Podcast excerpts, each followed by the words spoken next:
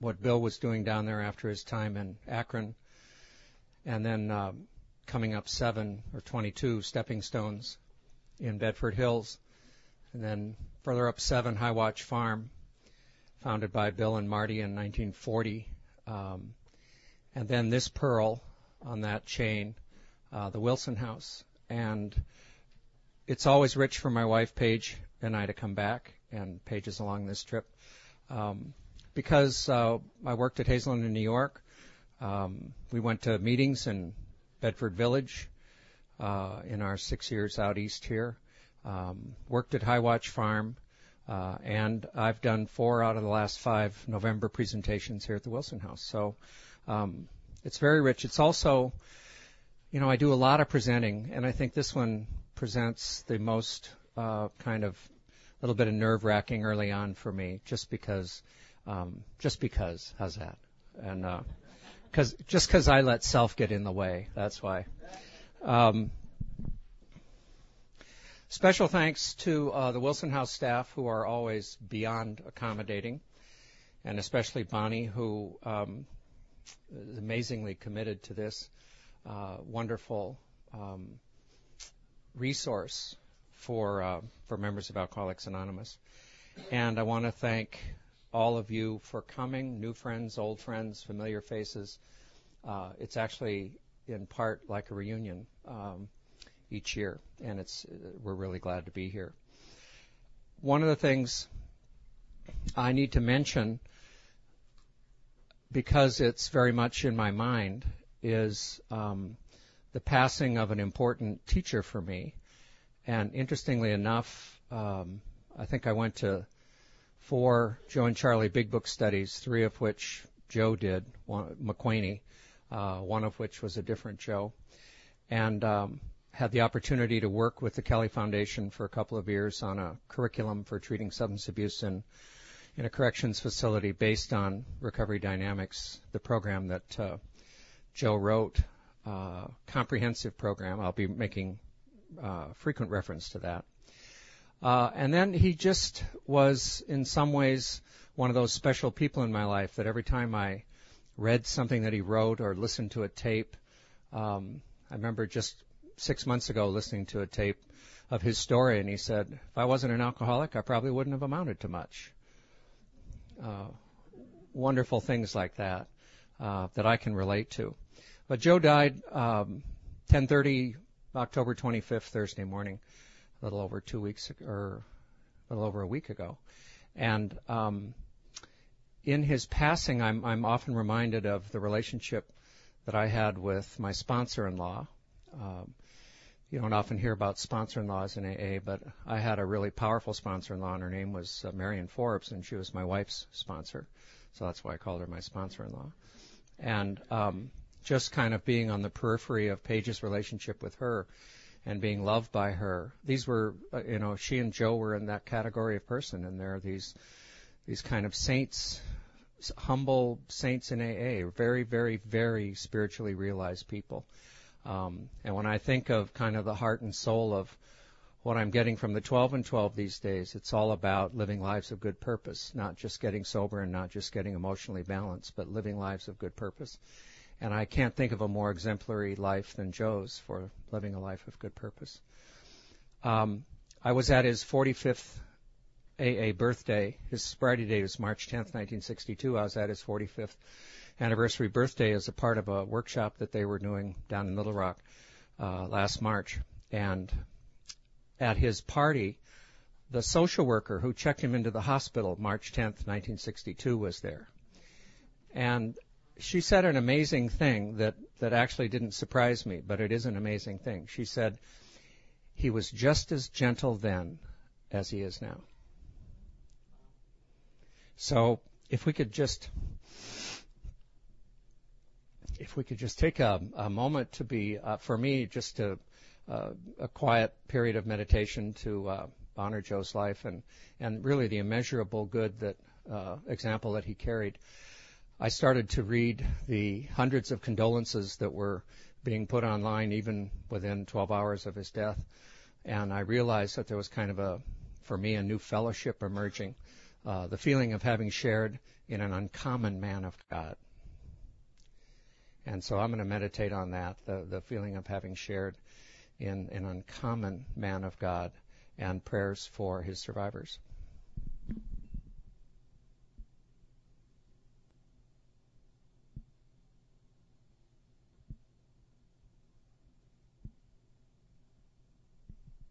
Thank you.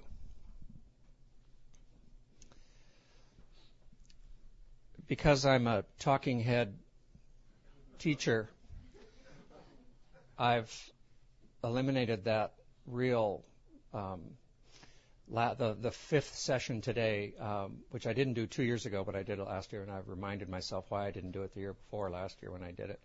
Uh, we'll be doing two sessions this morning, two sessions this afternoon, and two sessions tomorrow morning, without that last 3:45 to 5 o'clock. So we have a little extra time um, to I don't know shop in Manchester. I don't know, but um, whatever you'd like to do. Um, and in the first segment today, we're going to be talking about um, uh, kind of an introduction to the seeds of this topic for me, um, and um, start with the hopeless condition, and then from 10:45 to noon, we'll be talking about the phrase I've chosen is the foundation of hope. And then after lunch today, we'll be talking about understanding our will in our lives, and this afternoon, facing and, be, and being rid of the things in ourselves which have been blocking us. Now, again, these are general terms, generally from uh, key elements of the directions in the Big Book. Um, finishing up tomorrow morning with um, continuing to face and be rid of the things in ourselves which have been blocking us. And then the last segment tomorrow morning, a much more important demonstration of our principles. Uh, you may recognize that from page 19 lies before us in our respective homes, occupations, and affairs. So, with that said, um, I will just give you a very brief uh, element of my story. Um, and I was uh, born in Montana in 1948 um, to a railroad family. I went to five grade schools and four high schools. I was an oversensitive child, and um, I wound up early on being full of fear, being full of self consciousness, being full of uh, shy, essentially being uncomfortable in my own skin. And moving around a lot certainly gave me an even greater opportunity to feel that way and a greater opportunity to kind of forge an outside that didn't match my insides. And I was living a pretty good lie by the time I uh, first discovered alcohol that in a very brief moment, 10 minutes or so, uh, actually transformed me from that constantly uncomfortable guy to um, to an experience I'd never had before of, of joy and happiness. And um, I've come to find out, and um, you know, th- even though I'm talking as Fred H, I want to bring a little brain chemistry to this uh, because well, what I find interesting, being in the field, as well as in personal recovery. There's a lot of great research going on now that, uh, uh, you know, I, I'd say that it's no longer the phenomena of craving. We, and, and Joe and Charlie always talked about phenomena of craving as, as um, it happens, but we don't understand why. Well, now we've got images of what of what's going on when it comes to craving, and um, um, one of the gentlemen that I presented with one time who knew a lot about this stuff, brain chemistry, said, when we use for the first time our drug of what soon becomes our drug of choice and eventually becomes our drug of no choice, and I take great exception in the field of addiction that we use the term drug of choice. Um, how ironic uh, that we would call it a drug of choice. Um, but when we first get exposed to that, he says we get a supra physiologic dose reward of dopamine, unprecedented in our brain chemistry histories. First time we use. Supra physiologic dose reward of dopamine, unprecedented in our brain history, uh, brain chemistry histories. And, and guess what our brain never forgets? Uh, you know, the early on beginnings of uh, the illness of the mind. So um, I felt that at the age of 14, and alcohol became a chemical solution to what I now understand as an early spiritual malady. And I pursued that chemical solution to my pre-existing spiritual malady um, almost to my death.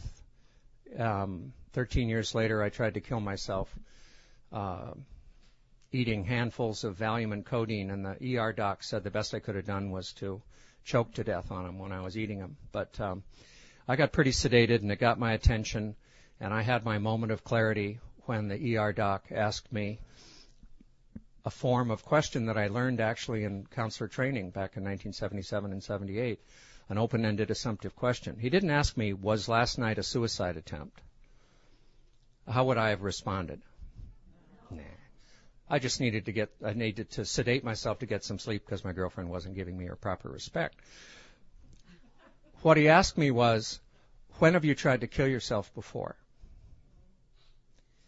And he got me.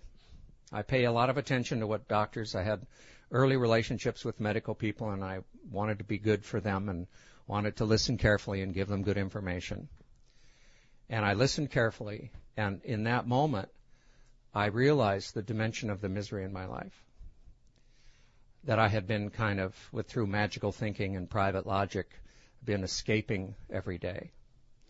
And I went from leave me alone. And I'd been trying to do something about my drinking for a year, but anytime anybody bugged me about it, I would remind them that they should probably be going to Al Anon. Very effective defense. Um, I, I, then became in that moment of of uh, of grace. What do I do next? And if I could characterize a key element of right living especially as espoused in the wisdom tradition of the 12 steps of Alcoholics Anonymous, it has in part to do with following directions. And I started following directions, and he said, "Well, you didn't. You need to. What do I?" I said, "What do I do next?" He said, "Well, you need to see a psychiatrist." So I went to a psychiatrist. I said, "Well, I don't have any money," and he said, "Well, here's a clinic where you don't need any money." You know, I was trying not to get help, but I was willing to pr- pursue it. And uh, and for a $25 fee, uh, the psychiatrist told me that I wasn't depressed, I wasn't suicidal, I was a pretty sick young alcoholic male, and I needed treatment. So I went to treatment. And they said I needed to go to, excuse me. They said I needed to go to AA, and I continued to go to AA. Um, and I had 12 very good years of of recovery. And in October 8th, 9th, and 10th of 1988, I went to my first Joe and Charlie seminar, and um, nothing has been the same since, and that's one of the reasons I'm so grateful for Joe McQuany, who with Charlie Parmley were going around, ironically, teaching AA its own program. It's always struck me as kind of odd. I didn't learn the big book in AA. I learned it in a seminar by a couple of uh, old-time recovery guys. It was one of the greatest things that's ever happened to me. And recently, I've had a similar situation with the 12 Steps and 12 Traditions book.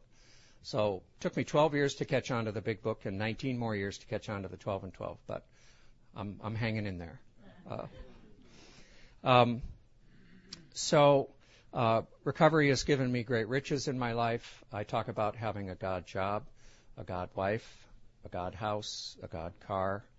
1983 Toyota Land Cruiser FJ60 with 72,593 miles on it. If anybody's interested, it's for sale. It's red. A lot of customization, low key stuff. Got the Rhino package of accessories, as Click and Clack talk about. So, um, and a God dog. And sometimes I wake up in the morning with a crap house, a crap wife, a crap dog, a crap car. And um, guess what changed? Me. And the simplest way that I articulate the joy in my life today is that I get God things when I'm on the God path. And I get crap things when I'm on the crap path. And the crap path for me is the path of self-will. The path of doing just what I want to do. The path of meeting my instinct, demanding the, the meeting of my own instincts, um, disregarding God and others. Uh, and so it turns out for me to be a fairly simple formula. Um, I wake up in the morning. I, I do the work suggested on awakening. I do the work suggested continue throughout the day. And I do the work suggested when I retire at night. And in each of those directions is an element that points to service in step 12. And I make myself available uh, uh, for that opportunity uh, if it should present itself to me. And it too provides some of the richest elements in my life today. Um, and one of the themes of uh, what the 12 and 12 has brought uh, into the fore for me, and I'm so excited about, is this whole idea of, of the human instincts. So, with that said, um, I'd like to start now with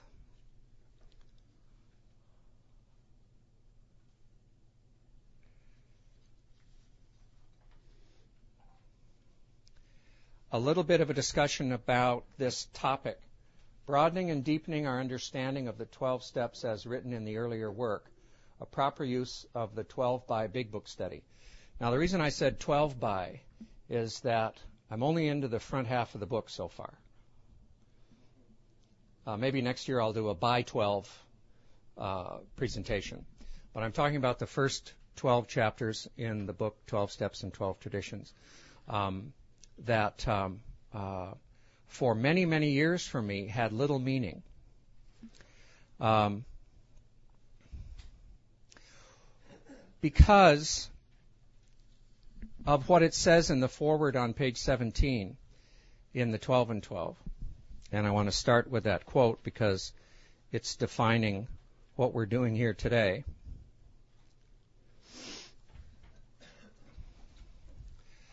The book Alcoholics Anonymous. Anybody got a big book they can hold up to be my Vanna? Thank you. The book Alcoholics Anonymous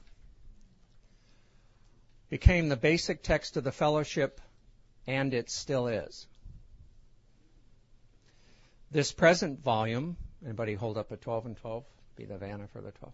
This present volume, the 12 and 12, proposes to broaden, I'm not here, to broaden and deepen the understanding of the 12 steps as written in the earlier work.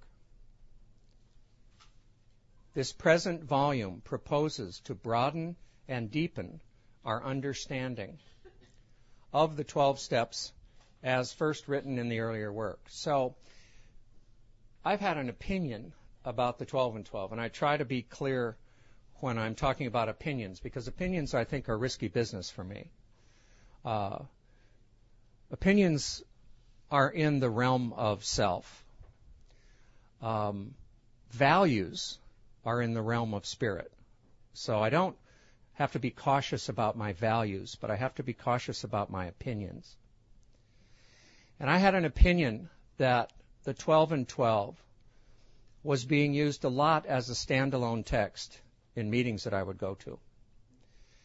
And when somebody showed me this forward on page 17, um, it was the door that it, it, was the thing that first opened the door for me to use the 12 and 12 as it was intended. Um, and I think in doing this particular topic in the future, I won't say proper because implied in that is improper, but I think intended is a clearer, less um, uh, debate creating kind of word. Um, an intended use of the 12 by Big Book study. So, I'm having the same experience now with the 12 by as I had with the Big Book starting in 1988. And it's really amazing. It is pure gold. It is so exciting. It's like I now carry it with me all the time. I carry both books now and I've graduated to the large print edition, so this is kind of a, a, a trek at any given time. Um, because it really speaks to me. And it speaks to me in a way that it has never spoken to me before in the past. And part of it was just that simple idea of understanding what its intended purpose was. So, in this study this weekend, we're first going to look at the principles in the big book, and then we're going to look at the principles and how they're broadened and deepened in our understanding of them in the 12 and 12. And, you know, I ask um, where I work because I get to teach this stuff in a renewal setting uh, every day. I ask people, how many of you have been to a 12 and 12 meeting where a step meeting where they use the 12 and 12? Lots of hands go up. How many of you have been to a step meeting where they use the 12 and 12 to study the big book? And very few hands go up. And so this opinion that I had kind of kept me out of the out of the 12 and 12. And um, so again, one more proof of of how opinions really uh, uh, don't help me that much. My favorite question: How'd that work out for you, Fred? Um, it's certainly given me um, uh, a continued, you know, more will be revealed, and this is a classic example of that for me. Um,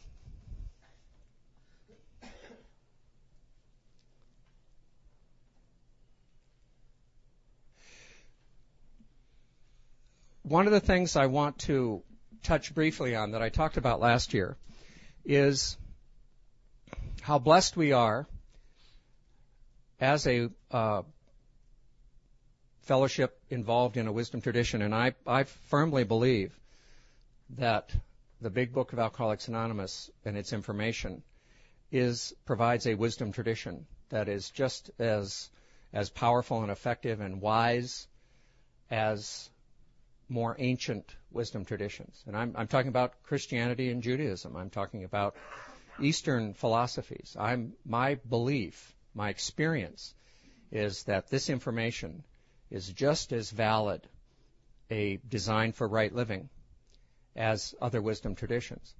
And a gentleman from Austin, Texas, Bill Wigmore, does a presentation on uh, that's ba- overall basically on, on guidance and the Oxford group practice of, of guidance.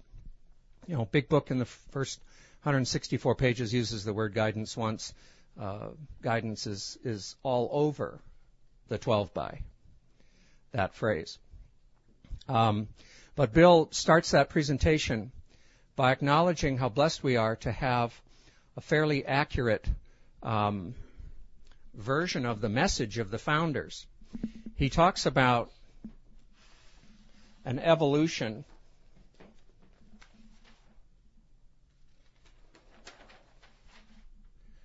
an evolution. Um, if I start to get giddy, it's it's the uh, marks a lot here, and I apologize for the uh, gender insensitivity, but the alliteration doesn't work with people. Um, the man leads to the message, leads to the machine,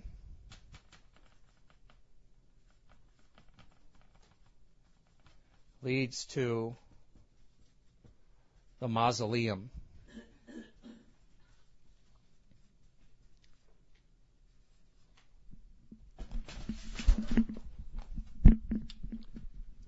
Someday, I will join the tribe of 21st century presenters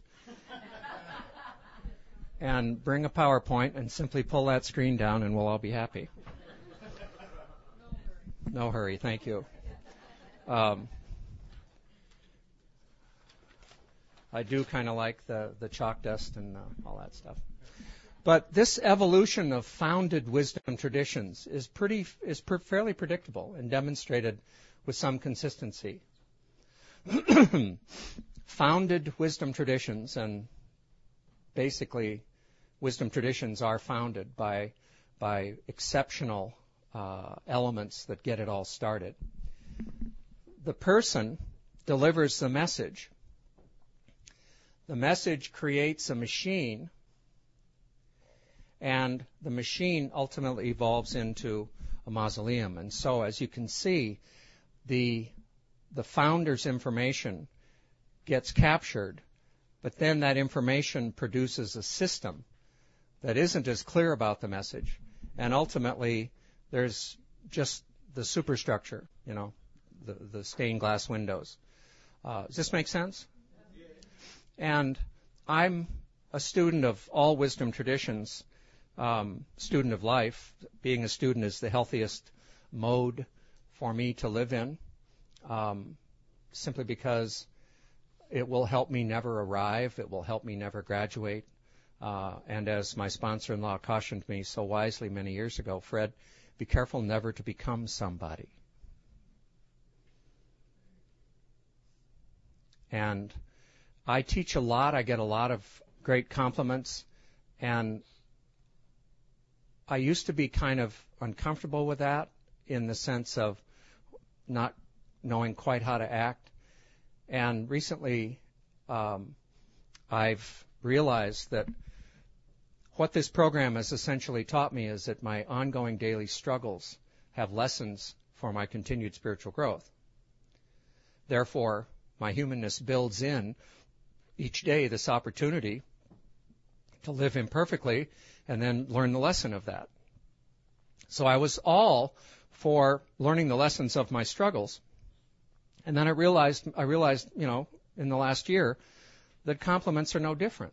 I need to learn the lesson of the compliment and then move on. And I don't want to live in the struggle. I mean, I don't want to live in the compliment any more than I live in the struggle. Both are uh, uh, downers. And living in the problem is is kind of a, a clear thing that I don't want to do very long. And I realize that I don't want to live in the compliment either. So now if I get a compliment, I say, thank you, I learned its lesson. You know, I, I spoke clearly, I, I was fair to all genders, that kind of thing, and then I move along. I don't live in the compliment. So, the studentness of Christianity that I ask people who really know, who really study this stuff, say that um, Paul's letters um, were about 100 years after Christ died. And that there were some things written down maybe 40, 70 years after Christ died. Uh, but the bulk of anything about Christ's message had a long gap, and I, I just choose the Paul's letters as 100 years after Christ died. Now, can you imagine? Just just ponder this for a second. If they'd never written a big book, and Bill and Bob started talking about this basic message, and the first 100 started talking about this basic message, and not until the year 2039, which is how many years from now? 32 years from now, did anybody start writing anything down? Imagine that. You know, you know that little game in in grade school, telephone, where you you put something in somebody's ear. well, that's kind of what happens between here and here, between the message and the machine. So, I very much respect the fact that our founders, Bill and Bob in the first 100, wrote down the message themselves. This is the authors were the founders. And that AA has gone into its machine phase. And this helps me understand why AA can be so different all over the country. And if I were to have an opinion about AA, which I try not to do, um, I, someone told me once in AA we vote with our feet, and that's all I needed. Never been to a bad meeting. I've been to several just once. Uh, and I probably robbed myself of a pretty good meeting by not giving those a chance more than once. but the idea that the machine of AA has some disconnect from the message, and that's why I constantly go back to the book Alcoholics Anonymous for my direction. Uh, and um, with that said, Bill, with the help of some others, but not the first 100, wrote the 12 and 12, and it came out in, in 1953. And um, um, and I want to read a couple of outtakes from some historical texts about the 12 and 12 starting with some information that's in Pass It On.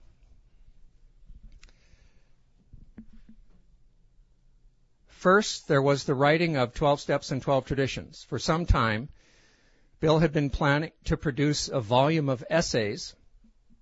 This is the next thing that somebody pointed out to me that the 12 and 12 was written to broaden and deepen our understanding of the steps as written in the earlier work, the big book, and their essays. It also mentions on page 15 in the forward to the 12 and 12 that these, these are essays.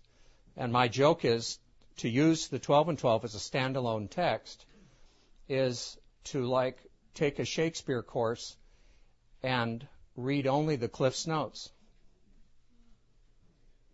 It isn't a perfect simile, but um, uh, you never get the richness of reading the brilliant language of Shakespeare. For some time, had, Bill had been planning to produce a volume of essays, one essay for each step and one for each tradition. These essays would expand, expound, and explain the meaning and applications of each principle. In 1951 and 52, when Bill wrote the second book, he was suffering almost the, the 12 and 12. He was suffering almost constant depression and was forced to confront the emotional and spiritual demons that remain stranded in the alcoholic psyche when the high tide of active alcoholism recedes. This is another theme of the 12 and 12 that absolutely brings it alive for me. It's essays. It was written to broaden and deepen my understanding of what was written in the big book. And it is really a lot about what comes after getting sober. And this is powerful language um, to confront the emotional and spiritual demons that remain stranded in the alcoholic psyche when the high tide of active alcoholism recedes. And then during Bill's 15 years sober, he had ample opportunity. He had had ample opportunity to become intimately acquainted with some of the unproductive and often negative attitudes and traits that are frequently part of the disease of alcoholism continuing into sobriety. So this is a theme that I cannot avoid seeing. Essays broaden and deepen my understanding of the earlier work and to address specifically sober unmanageability. By now, he knew well that apart from alcohol, alcoholics have other problems for which they must find solutions if they are to live comfortably. It is a further testament to Bill's genius that he had been able to write the actual steps themselves when he was barely dry behind the ears, for the steps apply precisely to the problems common to so many alcoholics after they stop drinking. And so, in some ways, they're talking about the big book was helping people get sober, and it had within it the wisdom and the, the disciplines and the directions for um, continuing to experience emotional stability. Now Bill set out to write the essays that explained the 12 steps. He made no revisions or amendments in the steps themselves. They remained exactly as he had written them years earlier. That's from Pass It On, page 352.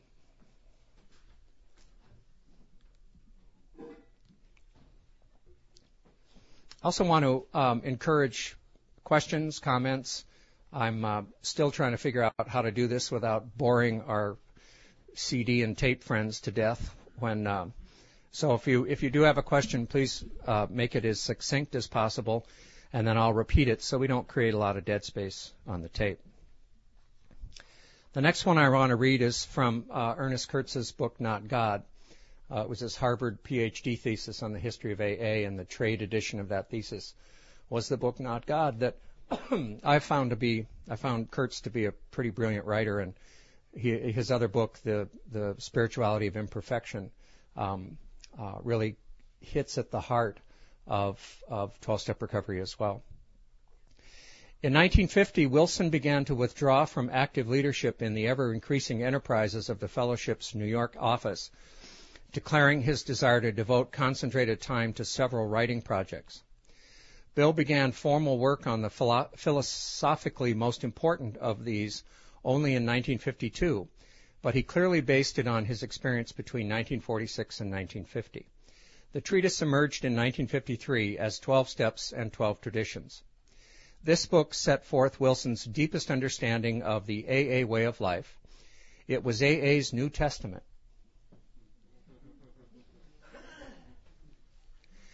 bringing to fruition the original revelation of the big book Alcoholics Anonymous. I really like, like that. This is a 12 and 12 is AA's New Testament.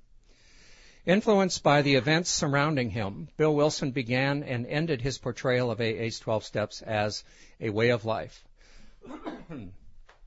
by stressing the continuing necessity of the total deflation of even a raised bottom. And again, this becomes a theme highlighted in the 12 and 12 that by this time, people didn't have to be the absolute low bottom drunks of the stories in the first edition. And the revision of this of the stories in the second edition included people with uh, younger people, people with uh, women, and people with uh, much higher bottoms. but his insistence was that even if you had a high bottom, you still had to capture and maintain this total deflation. um, so the continuing necessity of the total deflation of even a raised bottom and the persistence in even the recovering alcoholic of childishness, immature grandiosity, and infantile defiance. Yeah. Not me, of course, but I've certainly witnessed it in meetings. but again, what we're talking about is untreated alcoholism in AA. Dry, but in the early, early stages of growing spiritually. And I, you know, I've lived all of these things, so I can I can speak from personal experience. But here's Ernest Kurtz's uh, view of, of summarizing what the 12 and 12 does, is that it talks about the persistence in even the recovering alcoholic of childishness, immature grandiosity, and infantile defiance. Between these themes and derived from them, Wilson located an ancient motive, motif, the key to AA way of life was simply humility, which is a huge theme in the 12 and 12 and defined extensively uh, steps 5, 6, and 7. So, question?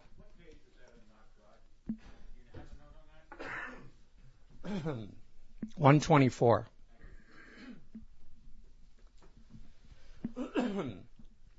when something like this happens to me, as what I'm going through with the 12 and 12, it's not unlike what happened with me in the Big Book. That the truth of the Big Book, when it's revealed to me, allows other truths in other contexts to be revealed. And uh, it's just, you know, it makes it makes growing old tolerable. I'll tell you.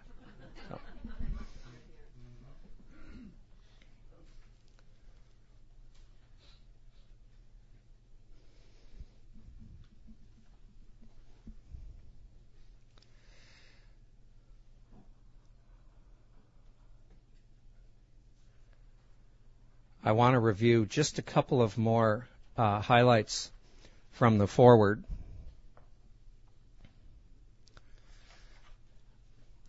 That first one about um, why it was written was on page 17, and, and these are on page 15. Um, page 15, lines 10 through 13. And again, these things are brought to me by friends and, and when I uh, when I talk about my excitement about the 12 and 12, then then people bring me these things, and they're like great kingdoms in small packages handed to me. Line uh, page 15, lines 10 through 13. AA's 12 steps are a group of principles. This is boilerplate stuff for 12 and 12 students AA's 12 steps are a group of principles, spiritual in their nature, which, if practiced as a way of life, and that's Kurtz's saying that Bill started this as saying that this is a way of life and finishes it by saying that this is a way of life, which, if practiced as a way of life, can expel the obsession to drink, get us sober, and enable the sufferer to become happily and usefully whole. And again, here's that theme emerging from the 12 and 12. It isn't just a matter of getting sober. And in step 10, it talks about uh, three elements of a sequence getting sober, getting emotionally stable, and living lives of good purpose. And that's why Joe McQuany's life for me was a classic example of someone adopting the 12 steps as a way of life. And he was pure love, pure tolerance. He, I remember he would always finish, he would always start his response in a conversation with the last thing that I said. And what an affirmation that is, even if I was full of crap or not. He'd restate it. And that, that was my experience with Marion. You felt loved. You felt lifted up. Like I play a little better golf sometimes if I play with better golfers. I'm lifted up. Something inside of me is, is altered and changed. Uh, AA's 12 steps are a group of principles, spiritual in their nature, which, if practiced as a way of life, can, one, expel the obsession to drink, and two, enable the sufferer to become happily and usefully whole. There's more to this program than just getting sober. And then further on down that line, it just says, though the essays which follow were written mainly for members, it is thought by many of AA's friends that these pieces might arouse interest and find application outside AA itself. And I know that um, in the original manuscript, a very rare copy of which exists here, the copy that was mailed to Dr. Dennis Strong, in its mailing envelope with three red cardboard stiffeners in it. That's that's a good piece. Um, that the original language of step 12 in that manuscript was uh, having had a spiritual experience as a result of these steps, we tried to carry this message to others, especially alcoholics. And I think Bill always, maybe it was a part of his opinion, maybe it was a part of his uh, lingering grandiosity, but he wanted this wisdom tradition to uh, to be adopted by everybody because he saw that it really applied. And and I think the 12 and 12 has that element of giving it one more shot. Uh, might arouse interest and find application outside of AA itself. Many people non continuing the bottom of page 15. Many people, non-alcoholics, report that as a result of the practice of AA's 12 steps, they have been able to meet other difficulties of life. They think that the 12 steps can mean more than sobriety for problem drinkers. Again, this theme that just jumps off of every paragraph, actually. They see in them a way to happy and effective living for many alcoholic or not. So um, I'd say that you know AA certainly 12 steps has certainly found broad application in in a variety of fellowships. Um, fellowships that exist because meetings are for the newcomer, and uh, um, and they need to be able to relate when they show up. The solution is exactly the same for all of these maladies. So,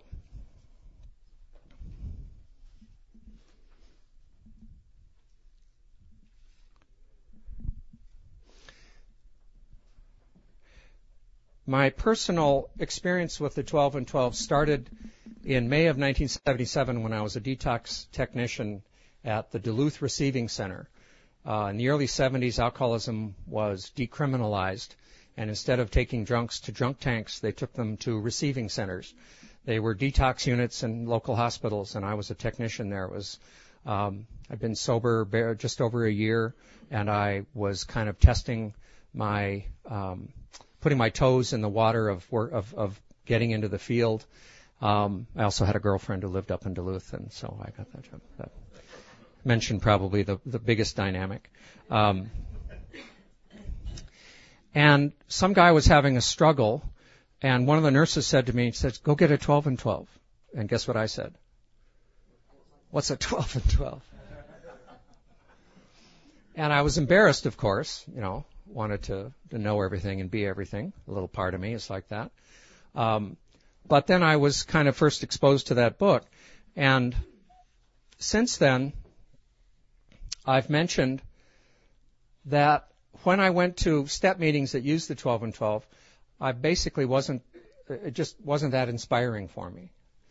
And one of the reasons it wasn't that inspiring for me is because I guess I was experiencing that it's not meant to be a standalone text, that it's meant to be in the context of something else. And I didn't have that context. But I picked up some things, and I, I was just um, speaking with somebody about a guy who visited um, our meeting in Bedford Village, uh, Joe H., and he talked about page 98 in the 12 and 12. And in the step 11 section, it says there is a direct linkage among self-examination, meditation, and prayer. Each taken separately can bring much benefit and relief, but when they are logically related and interwoven, the result is an unshakable foundation for life. This is a paragraph up near the top of page 98 in the 12 and 12. And that was kind of one of the first little cut and paste elements that I started using from the 12 and 12. Um, as kind of a, a one more example of the difference between the summary of the steps, as often hung on the wall, and the directions, the information and sequence of action sequence of information and action in the Roman numerals in the first 103 pages in the Big Book. And that was one of the things that Joe and Charlie really got my attention early on in that Big Book Comes Alive seminar back in 1988 when they taught they talked about wall steps. And I try not to use that I'm using that phrase less and less now because uh, for for newcomers and I I do a lot of work with newcomers um, I think it's confusing. However I found um, in the big book on page Roman numeral 22 uh, in the foreword to the third edition a much more, I think, straightforward way of talking about the steps that wound up on the wall. And in it, it says the summary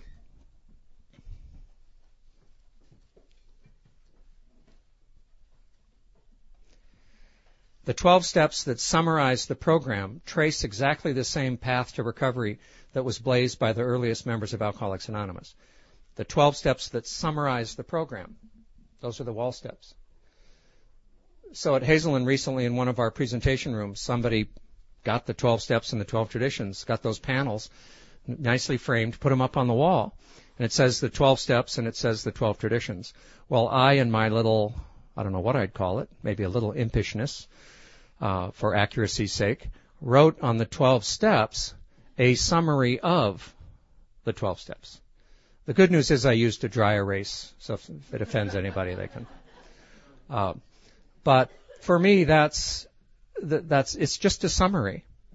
But the summary, the 12 steps that summarize the program, trace exactly the same path to recovery, which is the sequence of information and action de- described in the Roman numerals in the first 103 pages of the Big Book. The path to recovery. And actually, it's probably more accurately the path of recovery, as it says on page 164 in the Big Book, in, in those blazing words of the end of a vision for you, uh, as we trudge the road of happy destiny. This is a process. And one of the 12 and 12's main emphasis is this is a process that's never over. It's a way of life. So,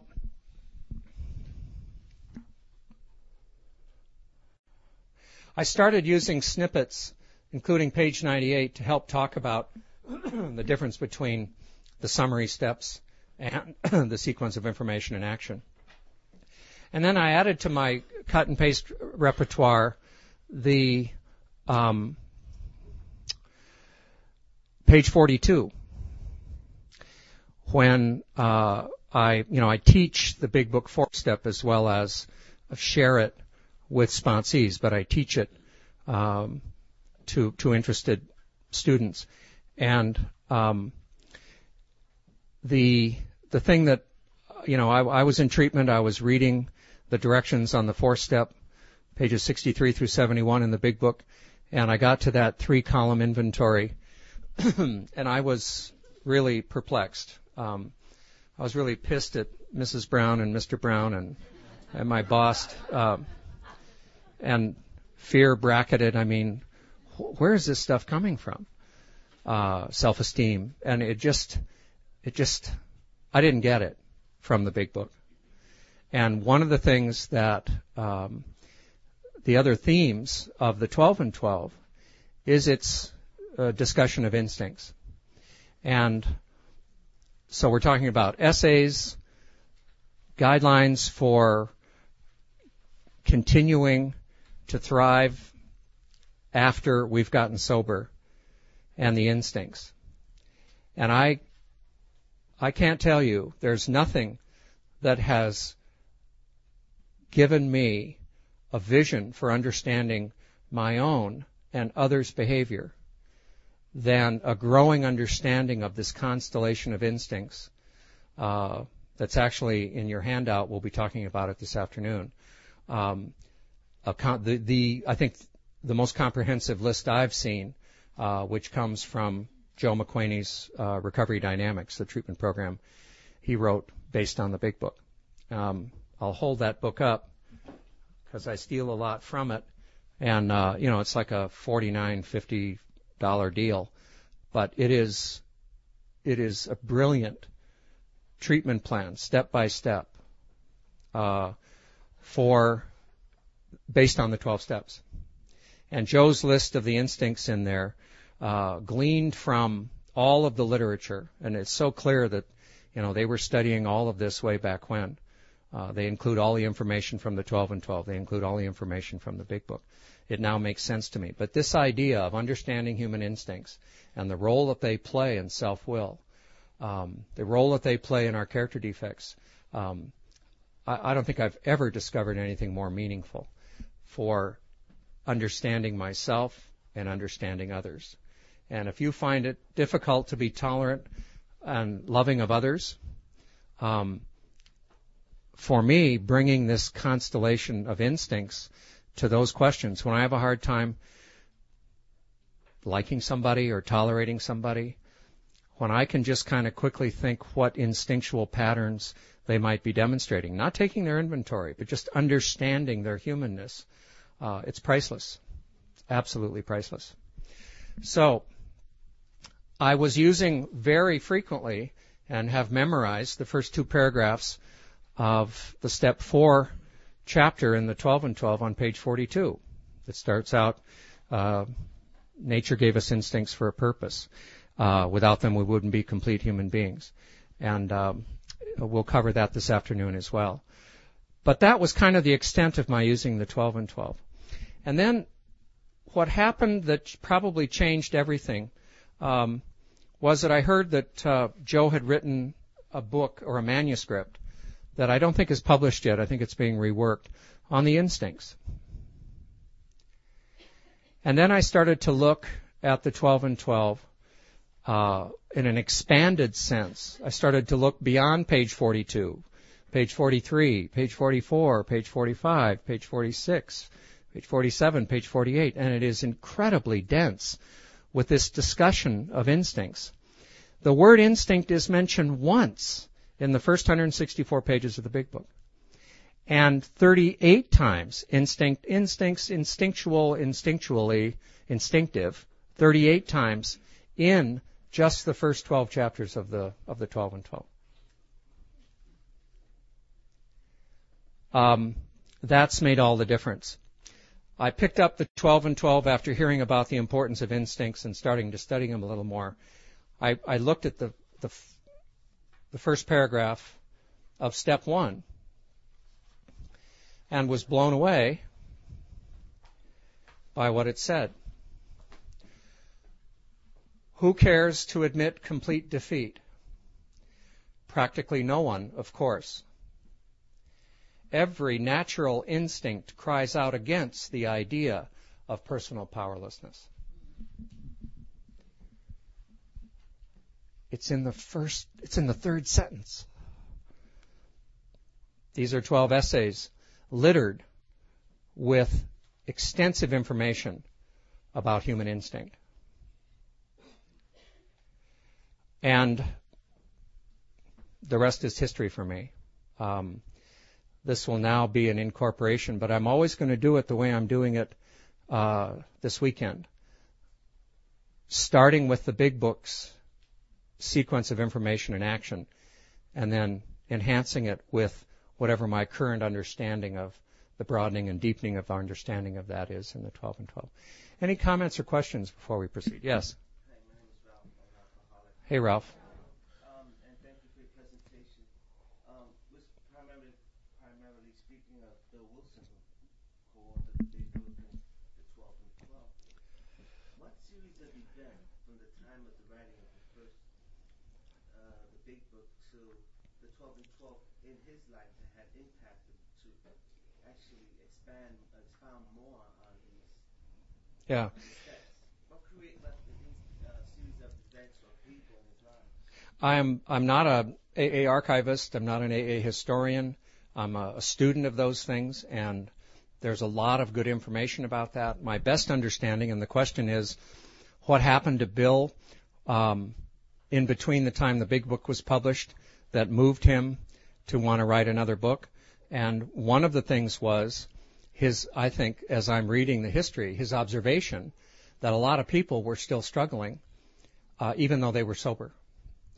And his own statement was that he needed to uh, get a to to bring the information alive again to people so that they could see that it had just as much application in their lives today as it did back when they were, you know, suffering as as in early recovery. Um, I think what I read too from Pass It On is that he was struggling with depression and he had to face a lot of that. He went to, you know, he started seeing Dr. Harry Tiebout and uh, getting some psychotherapy for his struggles. Um, my, the big question um, I'm working on now is what changed that the word instinct only appeared once in the big book, and it's what the 12 by is largely about. And I'm still on a, a my my basic conclusion at this point is that you didn't need to know that much about the instincts to get sober.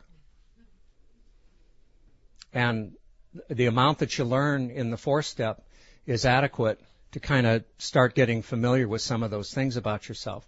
But you really need to know the inst- about the instincts to stay sober, to get emotionally balanced, and to live uh, productive lives. Yes. Hi, Ivan. Thanks a lot for your presentation. Um, you know, to condense, you know, you know like like you've saying about the big book and, and the twelve and twelve, um, the big book, isn't it that the big book says how and the, and the twelve and twelve says why? That's why it goes into litany. It explains it extensively. You know, in, in, in the twelve and twelve, it tells you exactly why. The big, the big book is just Yeah. this is how you do it. Now we want to understand and, and well, why. Yep. You know how I always talk why. Yep. I always want to know why. And I think that's the answer to why.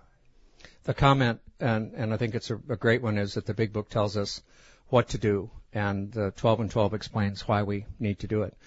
And I, I think that also it has to do with um, something that's become a very important part of my teaching lately. Uh, is this is the simple statement that what gets our attention in addiction isn't what needs our attention for right living. What gets our attention in addiction isn't what needs our attention for ongoing right living because AA is not a not drinking program. Those are called temperance movements. We've all tried them. How many of you have sworn it off? How'd that, how'd that work out for you? My favorite question. So, um, yeah, I think a part of a part of what happened to me when I got when the big book became alive for me, then the history of AA became alive for me. And now, because the 12 and 12 is coming alive for me, I think the history of that is coming alive. But I'm the, the so the idea that you don't need to know that much about the instincts to get sober, but you need to know a lot about the instincts to just live a happy, to become emotionally balanced and to live a productive life, I think is is is very very true. But I always kind of think that maybe Bill all knew that stuff, and he said, "I'll save that for a, for a, another a later work." Who knows? But that's all just pure conjecture.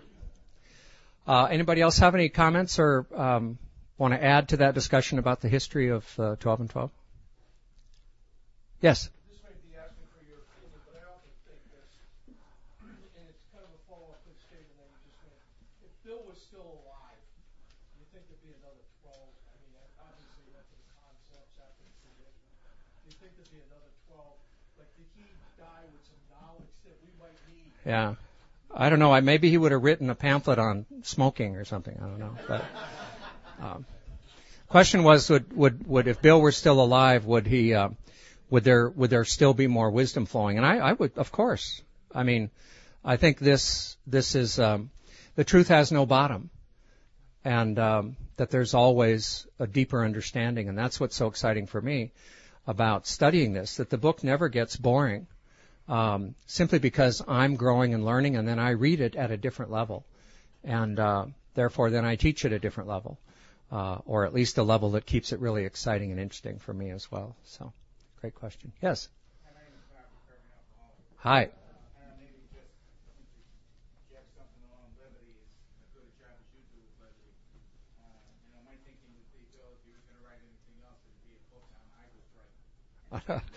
The comment was that Bill would have written a book on I Was Right. Yeah. My Way Out. Yeah. Well, um, now we're going to transition into uh, the segment that starts to talk about um, one last front end thing and this is maybe just a, a, part of my tendency to intellectualize, although I'll tell you, the greatest gift that that Joe and Charlie seminar gave me in 1988 was that it allowed me to engage my intellect in recovery. When I think up to that point, I'd, I'd had to kind of just shut off a sense of logic or, or any sense of academics and it allowed me to engage my intellect, which is really important for me. You know, intellectualizing is a problem. Um, however, for me to have some grasp of the logic and the sequence of things makes it much more easy for me to practice it. And so that's one of the keys to my action is is some level of understanding. For a long time I just did it because I was told to. And then it became easier once I saw why I needed to do it, kind of the reason for the 12 and 12, and that's why it's so exciting too. But two words um, continue to stick in my head as as critical elements of my life today. One is context, and the other is sustainability.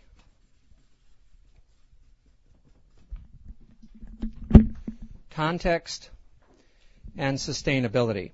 And the power of this, I think I've already referenced in talking about the 12 and 12 without a context was not an exciting adventure for me to read. If it had a context, and which it does now, it, it brings the whole thing alive. And sustainability, apart from the kind of constant lessons I learn about um, energy and what's going on today in terms of fossil fuels, and that in, in a long term, the use of fossil fuels uh, isn't as sustainable as, say, the use of wind power or something. I'm not getting political on you here. I just, just that's where I'm learning about what sustainable means. Um, mulching, is that right? No, composting. You know, Nobody goes out and has to um, fertilize the forests. They fertilize themselves with their droppings. And we rake leaves, but what we're doing is we're, we're raking away the, the food, tree food, that helps sustain it every year. Um, and that's why we sometimes have to augment fertilization, uh, because we're taking away these normal sustainable nature is sustainable, and sometimes the way we do things are uh, is not sustainable. Now, the other thing that makes this even more powerful, these two words, context and sustainability, is Marion Forbes's. I'm going to talk a lot about Marion. I'm going to talk a lot about Joe. Um, Marion Forbes used to make a statement that continues to have a lot of meaning for me. And that statement is, we are in the world, but we're not of the world. We're in the world, but we're not of the world. And as I said, that has whatever meaning it has for you right now.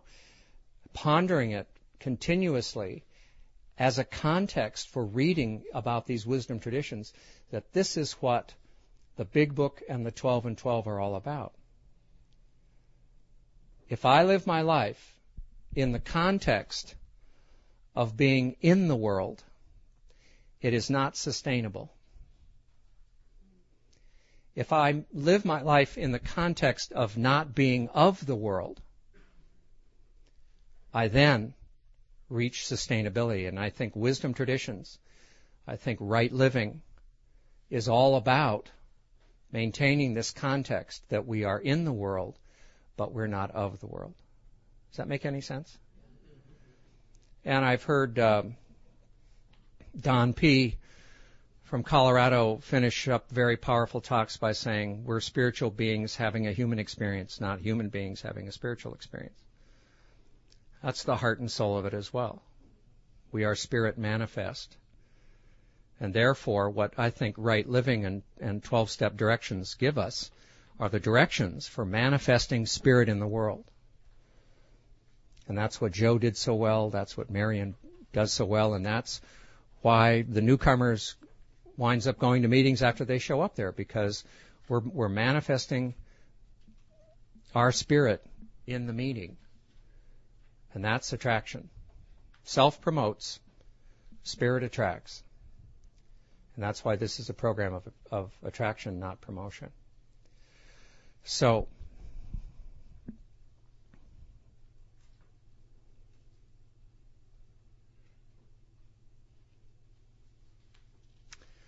Okay.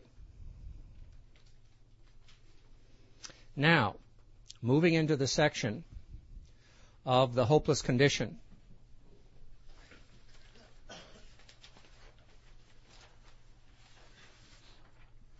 Joe and Charlie started their seminar by giving me a context for the big book. The context was the three goals of 12 step recovery. We're going to talk about those three goals. We're going to follow their sequence as discussed in the big book and then add this broadening and broader and deeper understanding that comes in from the 12 and 12. The first goal of 12 step recovery is to identify the problem. The second goal of 12 step recovery is to define the solution. And the third goal of 12 step recovery is to take action to bring about the solution. When that outline was made clear to me, the book started to make infinite sense. Because I knew wherever I was in the book, I was going to be either reading about the problem, reading about the solution, or reading about the program of action that brings about the solution, that then solves the problem. And they also made it clear in terms of context that the big book was a textbook, which I never knew. It's referenced that in the foreword to the 12 and 12. The book Alcoholics Anonymous became the basic text of the fellowship. And I'm going, oh wow, yeah. And I always joked about my using the big book like a bound set of tarot cards. My first spiritual context was superstition. Uh, actually, it was a very strong spiritual context for my life. You know, walking to school, and I mean, just that silly stuff like not stepping on a on a crack, or, or for me, it was like breathing out when I went past people I didn't like, and breathing in when I walked past people I did like. and I'll I'll stop now. Uh,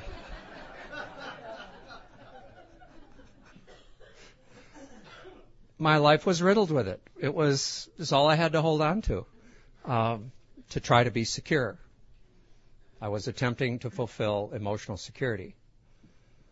I was doing the best I could given my set of circumstances, but we're going to talk a lot about emotional security because it's one of the most powerful, built-in, instinctual elements of our humanness. So, the big book's a textbook to be studied because that's how you study textbooks. That's how you use textbooks as you study them from the beginning. And then they even went on to say that the beginning isn't page one in Bill's story. The beginning is the doctor's opinion. And in all 16 printings of the first edition between April of 1939 and I don't know what month the second edition came out in 1955. Anybody know? August of 90, August of 55. Thank you. Um, it's one of the reasons I love coming here. Uh, a lot of experience, strength, and hope and wisdom in the room. Um, all of those 16 printings in those 16 years had the doctor's opinion on page one. And now it's on, I think, Roman numeral 25, and in the third edition it was on Roman numeral 25, and so people picking up um, the book for the first time, opening up, thinking they're starting at the beginning of the book on page one, needed that extra coaching to know that that no longer is the beginning of the book. And uh, uh, the doctor's opinion is where we're told what the problem is. And Joe and Charlie invoked lots of wisdom, life wisdom phrases, including one, and all of these had great appeal to me. They're like the things Marion used to say that would just move into my head, take up residency, imprint themselves, and stay there forever. Um, the problem defines the solution. anything that you do successfully as a problem solver, unless you're really lucky, has to do with your being a good analyst or diagnostician. Anything that you do well in terms of problem solving is based on the quality of your analysis or problem identification. With cars, it's so obvious. I mean, I spent about $800 on my God car that 1983 Toyota Land Cruiser FJ60. It's red, by the way. Lots of extras. Um, after I had an accident, it kept running a little hot. So we didn't, we weren't quite sure. We replaced the water pump. Then we replaced the radiator. Then finally, when a replacement water pump that is right on where the fan is uh, went bad, we realized that the shaft of the water pump was bent a little, and that's what was causing it. So we had to get that whole new shaft. Um, until then, I was spending lots of money thinking I was solving the, getting a solution for the problem I thought I had. And there is nothing more important, and I, I really want to stress this, there is nothing more important than our understanding of the problem, both for our own recovery and for our ability to help others. Nothing more important. I, I teach it as the foundation of recovery. And I've even realized that that little ditty on page 98, an unshakable foundation for life, technically my isn't isn't the spiritual solution. My spiritual solution is, is shaken all the time. What isn't shaken, my unshakable foundation for spiritual living, is the truth about my disease, which is what step one is all about, the problem. And I never apologize for spending a lot of time with sponsees or students as a teacher talking about the simple elements of addiction that were made so clear once they were revealed to me. I wouldn't have gotten them on my own reading the book. But they had to be revealed to me by those who knew it. How much time? Not much. Great. So, um, once again, the three goals of 12 step recovery where we'll pick up when we take a break here. Identify the problem. Define the solution. Take action to bring about the solution. And Joe McQuany always kind of trumps anybody's comment about these things when he said, the quality of your spiritual life is solely dependent on the quality of your understanding, step one. The quality of your spiritual life is solely dependent on the quality of your understanding, the depth and truth of step one. Thanks. We'll see you at quarter till.